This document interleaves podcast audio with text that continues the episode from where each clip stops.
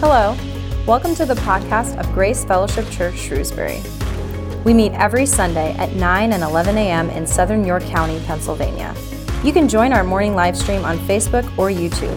Just search for GFC Shrewsbury. You can find more information about us at gfcshrewsbury.org. We are so excited to bring you this message today, and it is our hope that you will come to know and believe Jesus Christ more fully through it. So good to be together in the presence of the Lord. I was just uh, processing a lot as we've been singing songs of praise and lifting the Lord. You know, when we come into a place like this, a time of worship, and we focus on the Lord, the experience of community is absolutely beautiful. That we're coming together, hopefully with a single purpose to focus our hearts and our minds, our attention on the Lord. And as we're in community, it helps to draw us into communion. That, that you know, we're coming out of a world that is not focused on the Lord, and we're coming into a place where He is centered. So, this community helps to focus us into communion with the Lord. And the goal is that in this communion with the Lord, that we don't leave this place and allow ourselves to drift from communion, but we go into a community that needs to see a person who is in communion with God. That God is desiring to do such a work in our lives that we go out from this place and we radiate and we shine His glory. That people will be drawn to Him.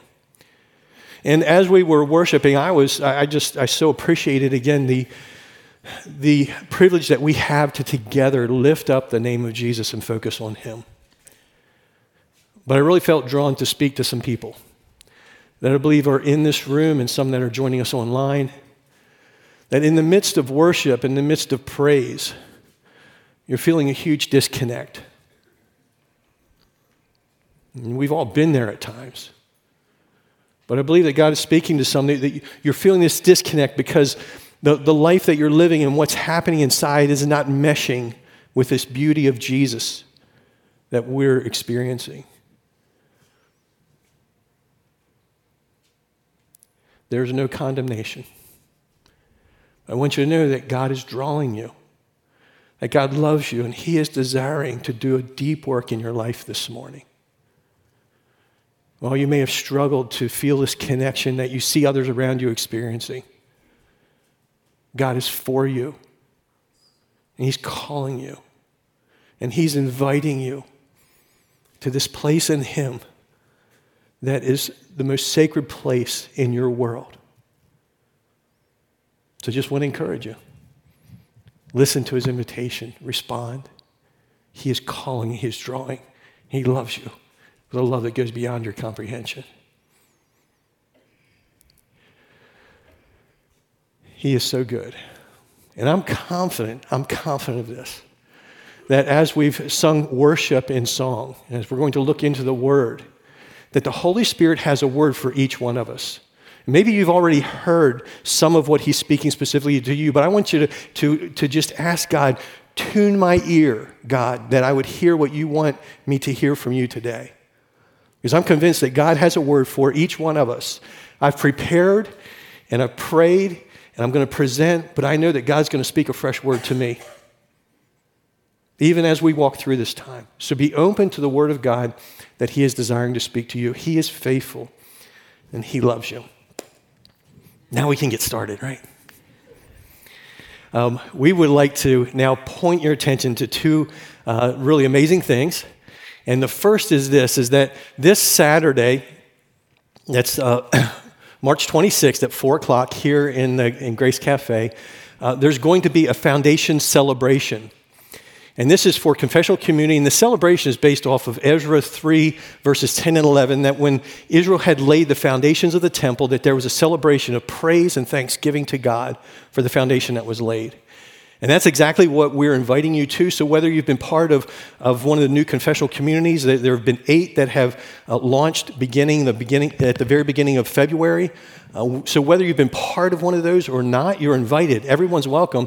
And it's a time of celebration. And in this time of celebration, we're going to do, have worship, we're going to have fellowship, uh, we're going to have some life stories, we're going to be hearing vision of what, what God is pointing us toward as the confessional community grows. And if you're still not sure if you want to come, there's going to be food. So you don't need to sign up or anything, just show up. Uh, we're looking forward to having you here at the church this Saturday at 4 o'clock. And then we'd also like to just give you a little bit of this vision that's going out. So we've said from the beginning that with confessional communities, these are communities that have been formed with, with a focus and a form and a purpose. But they're part of what God has always been doing here at Grace, is pointing us to Jesus. It's proclaiming the work of Jesus Christ, the gospel that, that, that proclaims that Jesus alone is our way to God and that God desires for the church to grow with one another. So, again, the, the form is not, is not the um, is not central. It's, it's the purpose and the focus, and that we would create safe, safe places that people can come into community and allow the light of Jesus Christ to shine and reveal and heal. And that's what we're designing uh, for. Uh, again, it exists. We know that, that, that this has been a confessional community since its foundation, Grace Fellowship, that the ministries are confessional in nature, and that, that every ministry desires to provide those kind of places. And we're going to see an expansion and growing out of how uh, this wave of focus and of, and of direction is going to expand in all the ministries here at Grace. So we're going to be uh, focusing more on that as we go forward, and uh, we just want to invite you to be open to allow the light of God to reveal and to heal every part of your life. He's able. Do you believe it? Amen. So we're now going to continue this journey through Genesis. And we're looking at God's story and ours. And it would really help me, like, and so we're going to be repeating this as we go along, is that we're looking at, at, at God's story and at ours, because even as we read the passage today, we want to understand God's story better, and we want to understand our story more fully. And the goal that we've been talking about is that, that if, when we're looking at writing a story, God's got the big pen, we've got a little pen, and we need to surrender our little pen to his big pen. Okay, who do we want to write the story for our lives? For us to, to dialogue and to write our own story, or to surrender and allow God to write the story? And we see today, we're going to see it again, but God is constantly in pursuit of us. He is desiring for, for us to see who He is and to come alongside of Him. And we may be running and running and running, ignoring and pushing Him away, but He is pursuing us. Because He is life and He desires for us to experience His life. Now, last week, Ben did an amazing job because he took the genealogies and brought life out of them. And so I think we should applaud the work of God through our brother Ben last week. Honestly, I was sitting there listening to his message. It's like, thank God I didn't need to bring that message.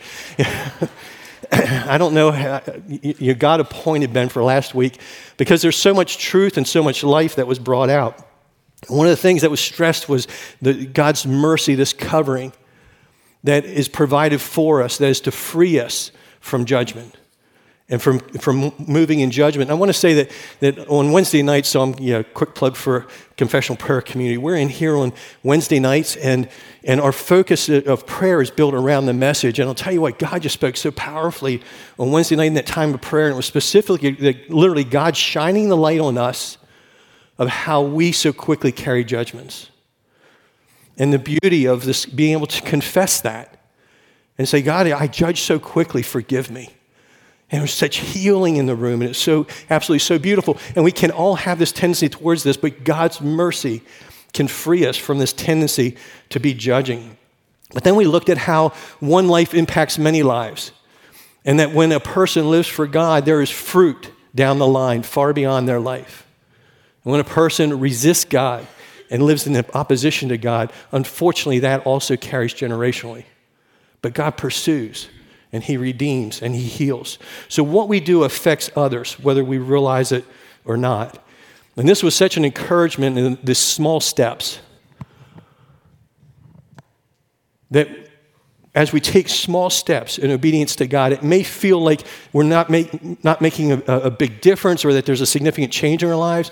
But as we take small steps, in the same direction toward God, there will be change. And we need to continue to walk, taking those small steps, celebrate the small steps toward God, celebrate the small change that seems minuscule. Don't despise the small things, but celebrate and keep walking. And it will, it will set a direction that, that literally God can use to transform lives. And we saw how Enoch walked. Enoch, Enoch walked faithfully with the Lord. He lived 365 years, and the Lord took him. Never saw death. And Enoch was the great grandfather of Noah. And we're going to see today how Noah faithfully walked with the Lord and how God used him powerfully. Now, if you haven't looked at it yet, we're about to look at the flood. And this is difficult when we read this because it's just it's hard to understand not what happened, but how God, who is God, writes this story. So sometimes, and it was just mentioned recently, I think our brother Phil talked about, is like we can ask this question why do bad things happen to good people? I really appreciated his response. That, well, the first thing is that there, there's no one that's good, right? We all have faults, we all have failings. But, but it can be so, such a struggle when we look at the situations of life and it's like, wow, you know, this person, or, or we can even look at our own lives and say, I'm doing the right things. I'm walking with God, I'm, I'm pursuing the right things, and like, man, there's not a break. Like, all these things keep happening, and it just doesn't, it doesn't mesh up. And that can be very frustrating. The reality is, is that we're not made to be exempt from the things of life. We're made in Christ to be victorious through the things of life. But this question, again, this can, this can trouble us. Why do bad things happen to, to good people? You look at Job, and, and you look at that, and like, he was amazing. He was a righteous man. And then God allows all these, everything in his life almost, except his breath, to be taken from him. It's like it's hard for us to stay, understand. But let me give you a more difficult thing to understand. Why does sometimes God do things that seems to be completely against the fact that He is love? Like, we're not talking about just God allowing things to touch our lives. But why, yeah, today we're going to read about the direct action of God. It can be very challenging to reconcile what we're going to read and what we're going to study with God being a God of love. This is honestly, I feel like one of the most difficult places in human history to reconcile these things. And yet I believe God's going to help us to see Him more clearly today. That we're going to see that He is always fully God, and He is always love. I'm just going to pray that God will work a miracle in all of our hearts and lives, that we would see Him more fully today and see how our lives are being called to Him today. Father, thank you, God, for the gift of this time. God, we thank you for every person that's joining, both in person and online. And God, we thank you that we're not here by chance, but God, we're here by your divine call and your divine move. And Lord, that this is a divine appointment with you. So, God, we thank you that your word, the promise of your word, is that it's living and active. It's sharper than any two edged sword. It pierces the deepest part of our being. So, Lord, we thank you, Lord, that that's going to happen. We thank you that the promise of your word is not that it will not return void, it will not return empty, but it will accomplish what it was sent to do. So, God, we just ask that you would help us to posture ourselves before you right now to receive the most, to receive the best, to receive, Lord, that word that you desire to speak to us. Transform us by your power by your Spirit. We ask this in Jesus' name. And everybody said, Amen. Okay, let's dive in. It's the flood, right? Sorry. It won't be the last one, I'm sure, today. but we're going to look at Genesis chapter 6 and 7. We're going to take sections of, of verses as we walk down through Genesis chapter 6, beginning with verse 1. When human beings began to increase in number on the earth, and daughters were born to them. The sons of God saw that the daughters of humans were beautiful, and they married any of them they chose. Then the Lord said, My spirit will not contend with humans forever, for they are mortal. Their days will be a 120 years. The Nephilim were on the earth in those days and also afterward when the sons of God went to the daughters of humans and had children by them. They were the hero, heroes of old, men of renown. Now, these first, we just read the first four, but the first eight verses of chapter six, six is the segue into the story of the flood. When we came from the, the genealogies, of last week, this is a transition and it's setting up and giving context to what's about to happen. So, first of all, it says that, that humans began to increase in number. Now, I know that there's no way for us, there wasn't a census in that day and we have records to point back. Uh, but scholars do a lot of studying, and all those studies have to have certain suppositions and, and, and assumptions as they do the studies. But it's estimated that potentially at this point, this is 10 generations from Adam, that the, that the population of the earth may have been around 750 million people. Now, when I say 10 generations, that sounds like a lot, but look at how long the people lived. You know, I mean, we have almost a thousand years of a lifespan.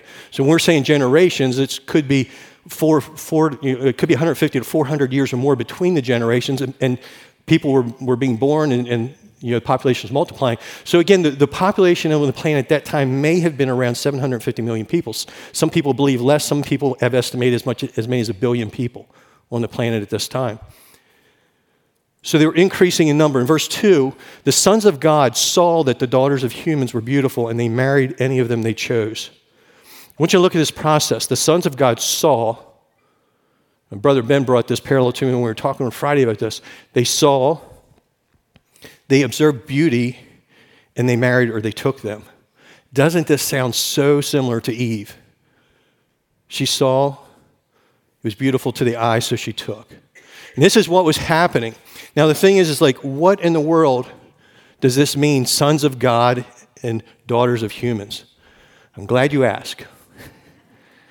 Let's go on. Three theories. One is that sons of God were actually fallen angels.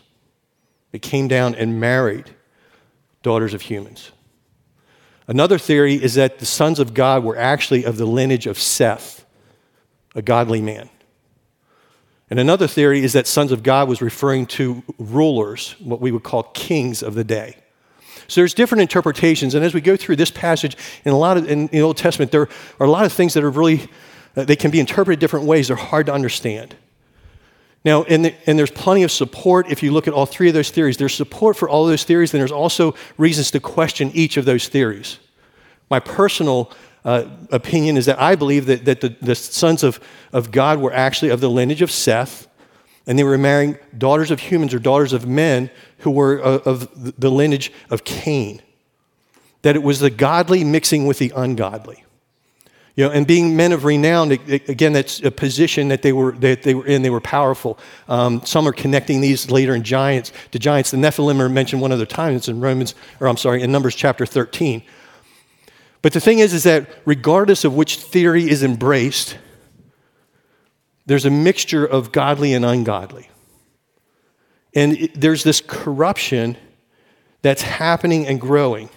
And that's what we can draw from this passage, again, regardless of how we, how we might interpret the sons of God and daughters of men. But here's God's response in verse 3 My spirit will not contend with humans forever. They are immortal. Their days will be 120 years. Again, this, the state, this statement is interpreted a couple different ways. Some believe that God was now defining a lifespan to be 120 years. But yet we see in Scripture beyond this that that's not the case. It, it, takes time before the lifespan to decrease. So we see even after the flood, again, that people are living very long. But this is something that I hadn't seen before, but yet it's a very common interpretation that God was say, God may have been saying here that they're, that uh, again their their days will be 120 years. That God may have started the clock ticking to the flood. Their time will be 120 years. And that may have been the countdown until the flood was coming. Moving on to verse 5.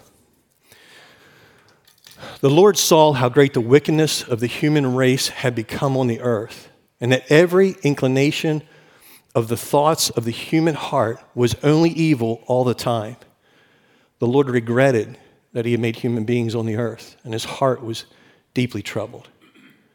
So the Lord said, I will wipe from the face of the earth the human race I've created, and with them the animals, the birds, the creatures that move along the ground. For I regret that I have made them. But Noah found favor in the eyes of the Lord. So when we look at this passage, again, there's some things that it's hard for us to reconcile. But I want you to look at the way that what God saw when he looked at human beings. He saw great wickedness. And listen to this statement in verse 5 every inclination of the thoughts of the human heart was only evil all the time. Think of the, the absoluteness of this. Every inclination of the thoughts of the human heart was only evil all the time.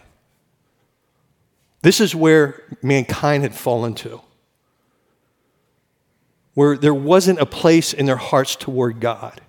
They were consumed with evil. The intentions of their hearts, their will, their desires, it was all evil all the time. And verse 6 starts with a, a challenging phrase. It says, The Lord regretted. And then those, so that's a description of what the Lord felt. But yet we have at the end of his quote, at the end of verse 7, I regret that I have made them. Now, that word regret is, is translated different ways in other, other translations. Sometimes it says that he repented or that he was sorry.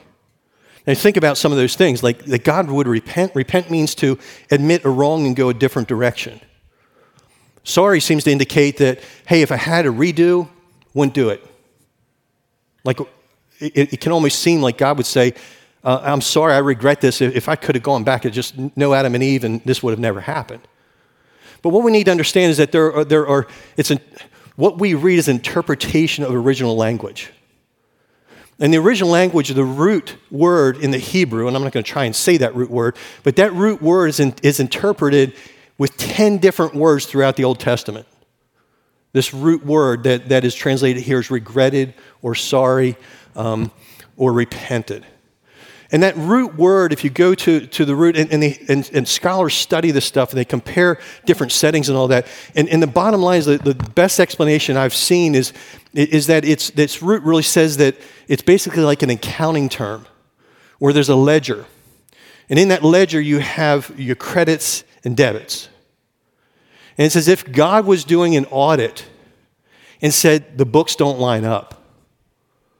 Things, things aren't right. There needs to be an adjustment to the account. I know that may sound cold, but yet, yet you know, we need to be doing that same kind of audit in our lives all the time, right? Like, like where am I at before God? And allow Him to make adjustments, adjustments. And this regret or repentant or sorry speaks very strongly that, that things were out of balance. And it was absolutely necessary for the God of creation to make a significant adjustment. And that is what is leading uh, to, to what's about to happen. But the other thing is that we do need to understand is that, that we, we need to understand that God has emotions, that He feels, He responds. We're created in His image, and we deal with emotions. So, so it's important that we don't negate that God was feeling. He was feeling, He was grieved, He was mourning.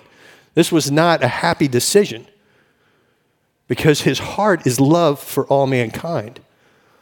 But it, reminded me very much of of Daniel when he gave the interpretation of the writing on the wall with Belshazzar. He said, You've been weighed in the scales and been found wanting. I believe that God was looking at his creation, at mankind, and saying, I'm weighing this out, and we have major problems. And there was a major adjustment. So we look at this process of here comes Noah. I want to look back again. Enoch was the man who walked with God and was not. He was Noah's great grandfather. Noah's grandfather was Methuselah, who was the longest recorded uh, living person in history, living 969 years. There were some close seconds. 969 years. And Methuselah died the year of the flood. That was his grandfather. Then his father was Lamech who, when Noah was born, actually believed his, his, his name, the name that Noah was given, sounded like comfort. So, this is the lineage that, that brings us to Noah. And Noah is a significant person in history.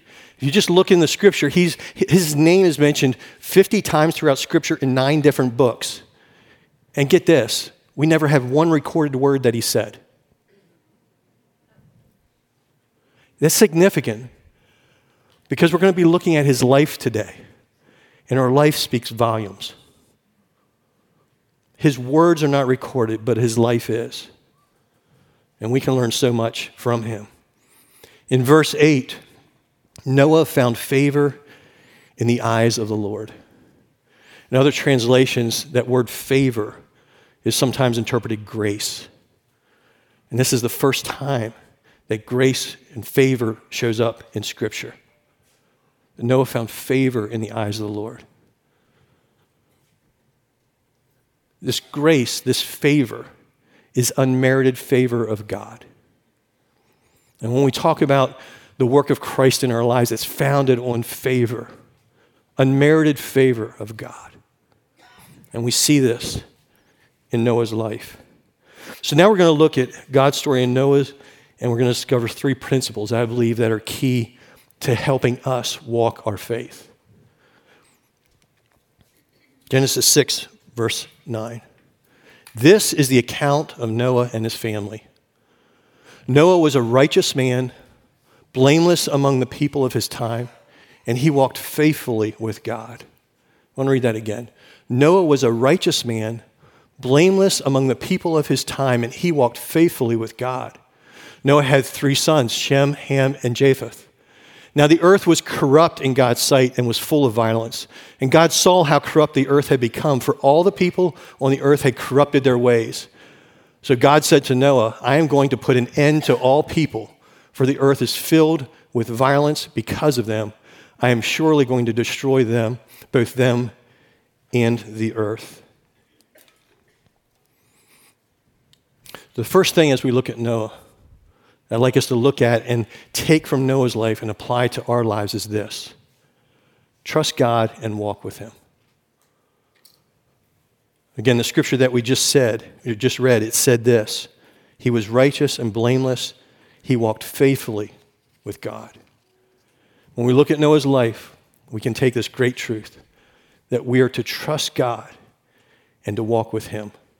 Remember again, great grandfather Enoch walked with God. Here we're seeing Noah walking with God. And we too are being called to walk with him. Noah was righteous. We know from Abraham that his faith was counted to him as righteousness. This doesn't mean that he was without sin before God, but yet it speaks to, to him trusting God, to his faith in God that he was righteous. Noah was blameless. Blameless, again, is not perfection, but it's speaking of walking with integrity, with honesty, and an unblemished life. Now, righteousness, when we look at our lives, is a relationship with God, how God sees us. Blameless is how other people see us. Now, we can look at things such as reputation and character and it kind of c- connects with what I've just said as far as righteous before God and blameless before man. Our reputation is what other people see in our lives, our character is what God sees. Reputation is how we are perceived because of our life by other people. But character is what we are when we're all alone. It says that Noah was righteous and he was blameless. He walked with God, again, following in the steps of his great grandfather, Enoch. Now, what is so amazing about this is that Noah was doing this in the midst of an absolutely corrupt, violent culture. Again, where the thoughts of every heart were toward evil all the time, and Noah was righteous and blameless. This is miraculous. It's the work of God in a life. And we need to, to look at this at the setting and realize that Noah did it. We are without excuse. That one hurt a little bit, I think. Because we can look at today's society. There is no doubt that today's society is bad. There's no doubt that evil is being promoted and that the pressure from around us is intense to give in to the ways of the world, to give in to the temptation of the enemy, to, to go after the things of the flesh. But Noah stood, and we can too. I've thought about this. When we stand before God, what excuse is going to hold up? Peer pressure? The culture? Bad people around us? God has given us everything we need for life and for godliness. Noah stood strong in the midst of a whole world that was bad. You know, sometimes we can look at the present day and think it's the worst there's ever been. You know, and okay, I'm going into, I guess, my third generation of living, something like that. I'm losing count. But, but like, how many times I, can I look back and say, man, you know, it's going to be so hard to bring up kids in this, in this culture. And I've heard that now for a couple generations. And it's true, understand that. Things are rampant. Things are more accessible. Things are, are, are, in your face. I mean, the culture is, is rough. I believe that. But yet, sometimes we look back. We were in a conversation the other day and said, man, it'd be so good to be back in the, the good old days of the 70s. It's like, do we remember what 60s and 70s were like? Seriously. So, this quote is really good. The good old days are anything that happens before you're old enough to see the, the world as it really is. we forget how bad it's been. Don't get me wrong, I'm not discounting the bad today. But yet, if we're afraid of our children and what they're exposed to, and don't get me wrong, we need to, we need to be wise as parents. We need to provide circumstances and lead them in situations that are going to help and nourish them to grow in the Lord and to be faithful to the Lord. And the power of God is strong enough to cause an individual to stand up in any culture. Look at Noah. You know, and we need to make sure that we're not cowering in fear from the culture.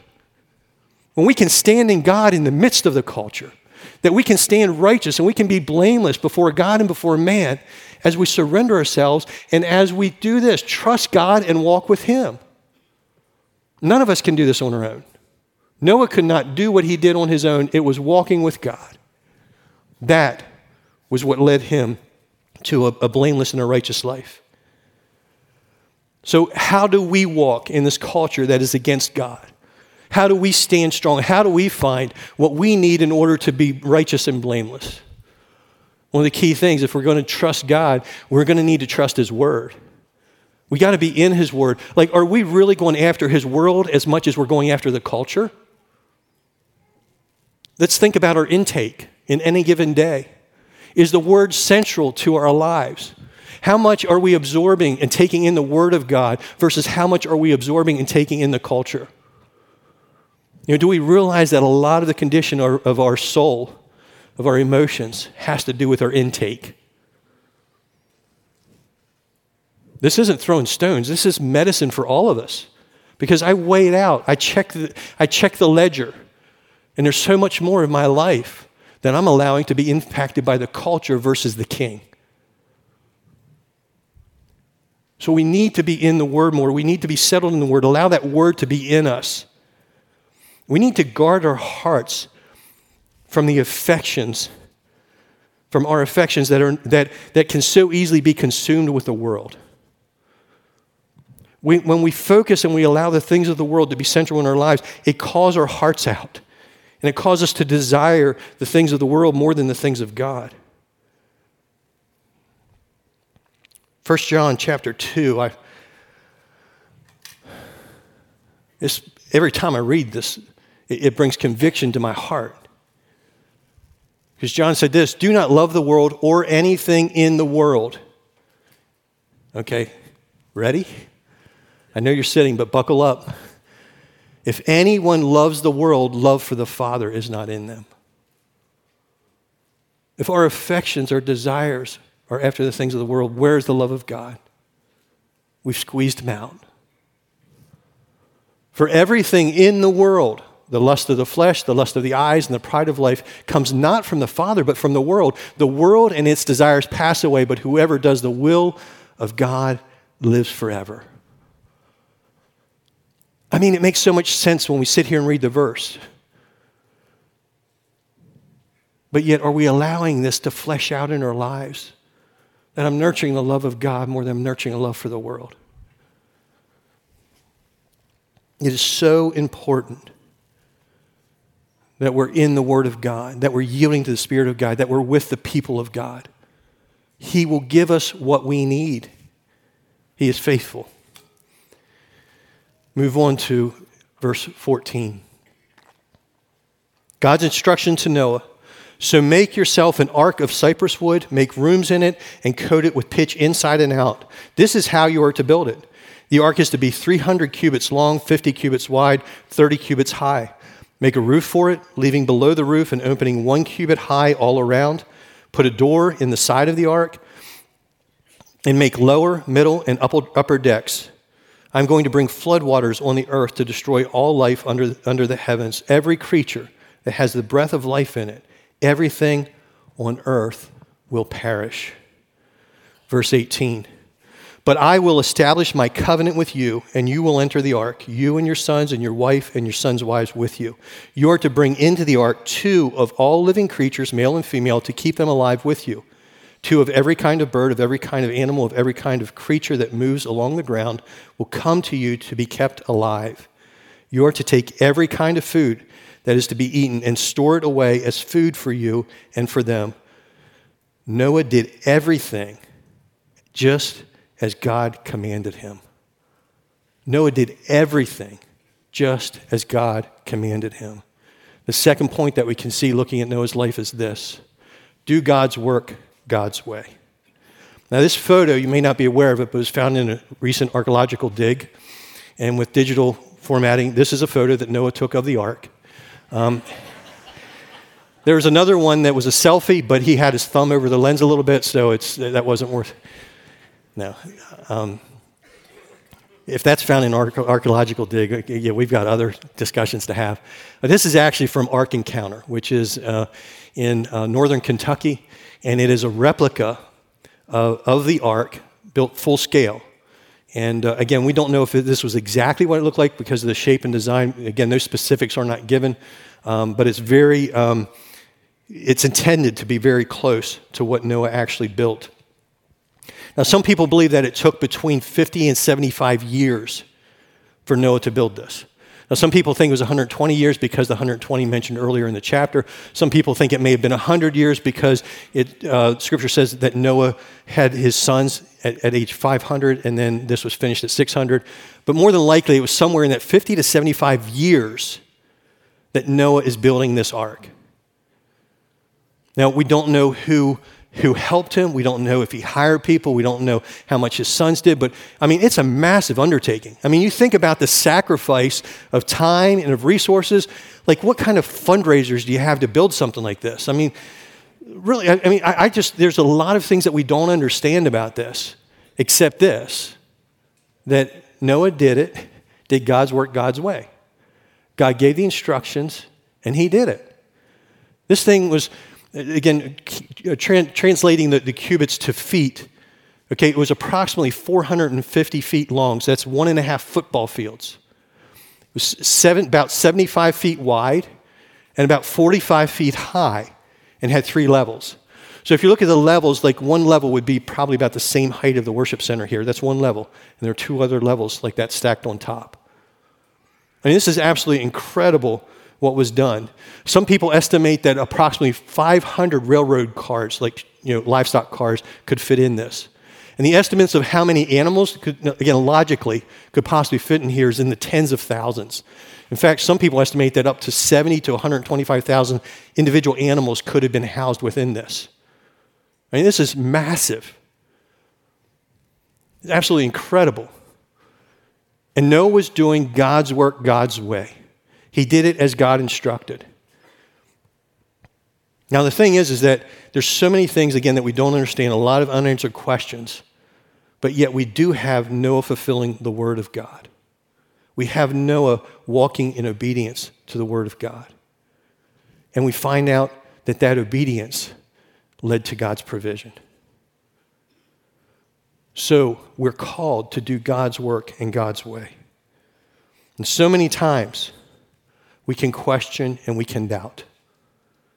But yet, I kind of believe that, that there's just this, in fact, there had to be this assurance in Noah's heart in the midst of, of, of people, and we don't know what was happening. You know, in Sunday school as a kid, you know, I hear the stories about all the people mocking him and Noah preaching all these years and people, and, and we don't know these, these things. Again, they're, that's not recorded in Scripture. We know that um, in the New Testament that Noah is referred to as a preacher of righteousness. But we don't know the responses of people around. We really don't, but yet it would make sense. I don't think he had a lot of people supporting him. Like, what sense would it make to build a big barge on land you know, and again, we're talking years and years and years of construction. So many times, our logic and our common sense works in opposition to our obedience. It doesn't make sense, God. Why would you tell me to do this in your word? It doesn't play out right. I don't understand it, so I won't do it. Don't we often follow that logic? God lays something on our hearts. Is it a word from God? Well, it's not in contradiction to the Word of God. In fact, the Word of God seems to support it. It feels like God's leading me to this. I can reason myself out of it just like that. Noah was obedient to the Word of God, and he's calling us to do the same. Every Sunday, we have this privilege to come together and hear the Word of God. And every Sunday afternoon, we have the challenge will I live it out? Will I do God's work God's way? And I'm only moving into Sunday afternoon because honestly, it's so easy for us to absorb when we're here and yet not hold on to when we're there. This didn't say that every day God was coming to Noah and say, Come on, Noah, this is what you got to do, this is what you got to do. God made the deposit. This was a hard word, and Noah did it. Can we respond? And can we follow in that same way? God's calling us to do His work His way. We wonder why we fall short of the fullness of God in our living. A lot of it could be this very thing is that I can try to do God's work in my own way, or I can feel to, fail to even hear the work that He's calling me to do. Guys, I hope this does not sound like um, heaping condemnation. This is invitation. God's pursuing us, and He's saying, You know, I've done this amazing work through my servant Noah, and I can do this amazing work through you. He stood up in the midst of culture. He was obedient and he pursued at God's direction. And now we're going to see one more thing. We look at certain verses in Genesis chapter 7. They're just selected certain verses. It's uh, 24 verses in, in, in total. Uh, you can read the rest at home, but, but beginning with verse 1, the Lord then said to Noah, Go into the ark, you and your whole family, because I have found you righteous in this generation. Then in verse 4, Seven days from now, I will send rain on the earth for 40 days and 40 nights, and I will wipe from the face of the earth every living creature I have made. And Noah did all that the Lord commanded him. And Noah was 600 years old when the floodwaters came on the earth. In verse 11, in, in the 600th year of Noah's life, on the seventh day of the second month, on that day, all the springs of the deep burst forth. The floodgates of the heavens were opened, and rain fell on the earth 40 days and 40 nights. Going to verse 17. For 40 days, the flood kept coming on the earth, and as the waters increased, they lifted the ark high above the earth. Verse 20 The waters rose and covered the mountains of a depth of more than 15 cubits.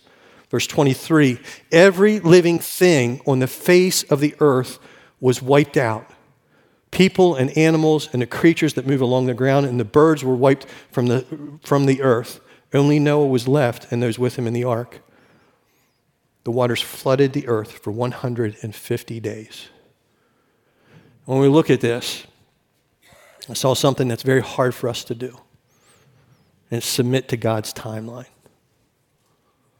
Noah was told to do these things, and he was given the instruction. And it was amazing what God did. I mean, it was kind of like Field of Dreams. If you build it, they will come. All the animals came, just as God said.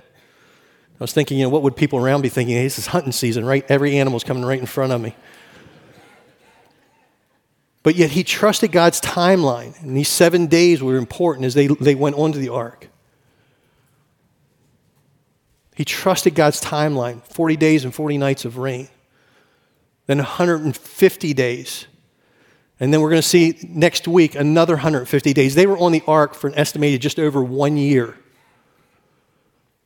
Now, think of the smells, think of the work. Now, you understand why the window was around the top, you know, let some of the odors out. But he was trusting himself completely to God's time. He went in the ark, and God shut the door. And they were there until God said, It's time to come out. And, you know, when we're walking with God, honestly, time can be one of the most challenging things for us. Especially, we're a microwave society. We feel like if something's going to happen, 45 seconds. If not, I can't believe I have to put it in for another 15 seconds. But have to trust God's timeline. It means that I realize that my time is in His hands. And where I may be struggling to hold on or to push through, He's with us. And when we're trusting Him and we're walking with Him, when we're doing His work His way, we need to trust His time. Boy, I'm not saying this is easy. Please don't hear that. But I want you to hear that it's possible. It's God's desire for us that we would trust Him. I have a friend of mine, a pastor, that has lived for many years believing that the fruit of his labors will not be seen in his lifetime. He's sowing seed and he's watering seed. And he's walking in obedience to God, believing that if he doesn't see the fruits, other generations will. I've had a hard time with that. He's a friend of mine. It's like I've been impressed, but man, I, it's hard for me to see that way. It's hard for me to work that way. But yet, God's calling us to trust His timeline, trust His timing. Patience is part of the fruit of the Spirit. Patience is what God is. In fact, we're only here because of the patience of God. We're only here because of the patience of God, because he, He's not slow in keeping His promises. He's patient, not desiring for any to perish, but for all to come to repentance. Here's the thing when time seems to make it hard, I want us to hear what Paul said in Galatians 6, verse 9. Let us not become weary in doing good, for at the proper time we will reap a harvest if we do not give up. Do not become weary in doing good. There is a harvest that will come. Keep being faithful, trust God's time. I'm very hesitant to make this because I don't want it to be misunderstood, but here's what I was looking at. Can we have the same tenacity for God and living a godly life that we have for sin?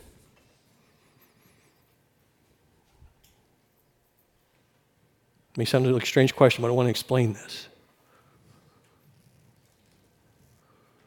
We can get caught in the trap of sin and keep pursuing sin, unfortunately, so faithfully.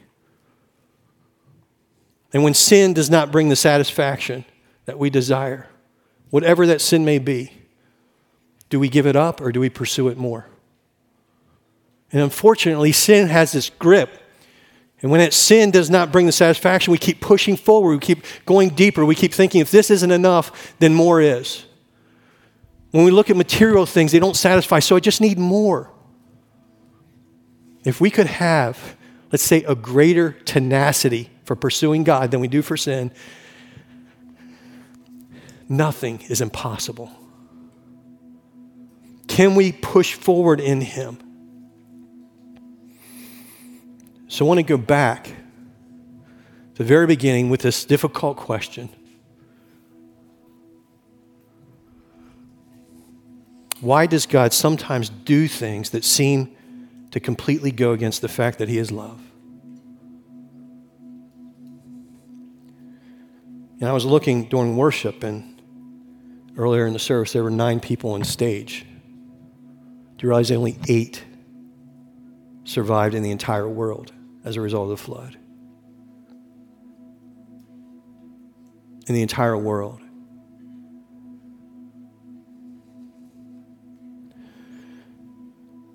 So when I can't give you a reason for the why, I can tell you the who. that God is a God of justice and He is a God of love. And I can't see things from his level. Isaiah 55, just read it this morning, that, that his ways and his thoughts are higher than mine. But yet I can trust his character. That he, he does what is necessary, he does what is best. He has a view that I can trust. His justice and his love are not in conflict. I know that God's heart must have grieved for the hundreds of thousands of people that died, for his creation that was covered in water. But yet he does what is best. And he did this sparing a family for righteousness. That was through the seed of Noah that Jesus would come. And you know what? We don't even know if eight people in that flood were righteous. All we know is Noah was, and his family was with him. God spared him. God created this time where things were brought into balance, where righteousness could be central. And you want to look at a hard pill to swallow, look at this. Look at the cross. The cross is where justice and love meet. When we look at the flood, we see God bringing just judgment, the penalty of sin is death, across the world and saving the righteous. That's hard to understand. Look at the cross, it's even harder to understand.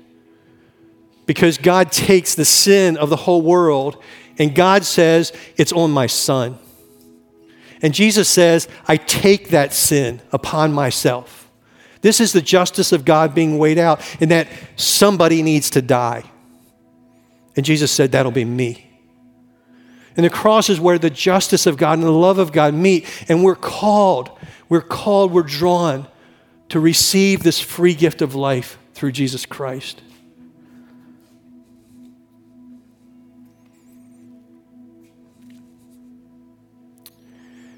The only way for us to be spared from judgment is through Jesus.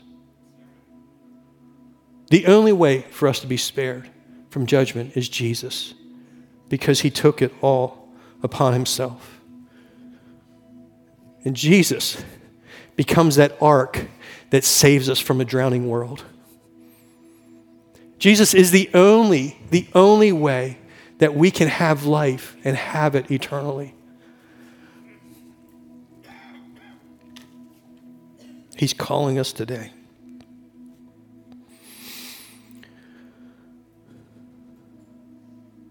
Jesus gave this prophecy, Matthew chapter 24, and again in Luke 17.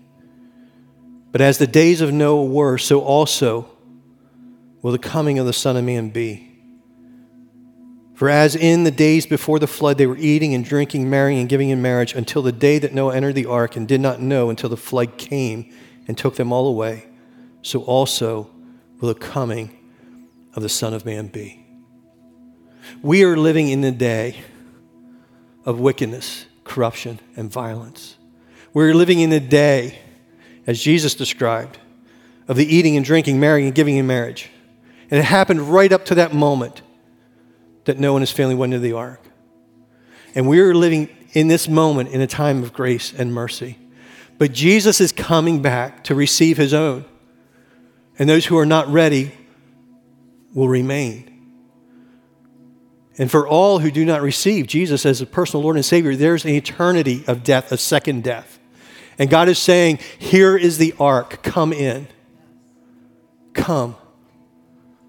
So, this is definitely an invitation for any who are not His. If you have not accepted the work of Jesus Christ as the work that He's given for you, His death for your sin, and you have not surrendered your life to the lordship, to the reign, to the rule of Jesus Christ. Today is your day.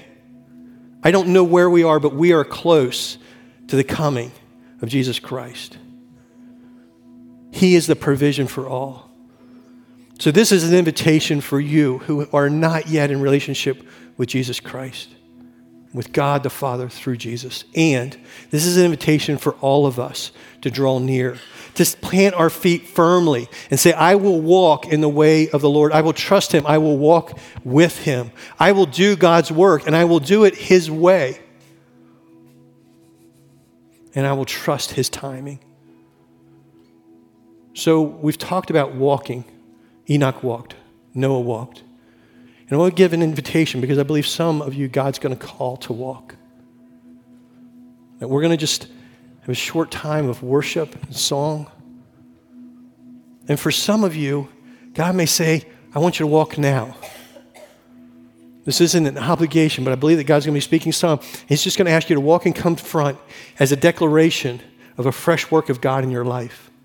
It may be a surrender of your life that you're surrendering him to, to Him as Lord and Savior. It may be that you're, you're making a declaration that I am going to commit not to allow this culture to drag me down, but to stand on the Word of God and walk faithfully with Him.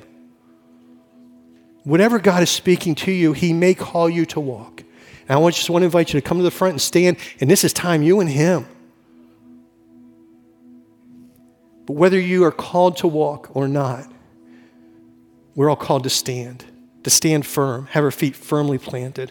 I just want to encourage, invite all of us to, again, allow Him to speak the word of truth that He's desiring to speak to you and respond in obedience. So if you now please stand. For those as we're worshiping and that would be called to walk, please walk forward, but you follow the Lord and obey what He would call you to do.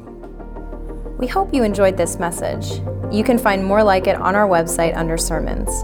To keep up to date with our sermon series, hit the subscribe button in your podcast host and follow our social media pages. Just search for GFC Shrewsbury on the platform of your choice. If you're looking to connect with us further, then you can email us at connect at gfcshrewsbury.org. We will be back next week with another message. We hope to see you again soon.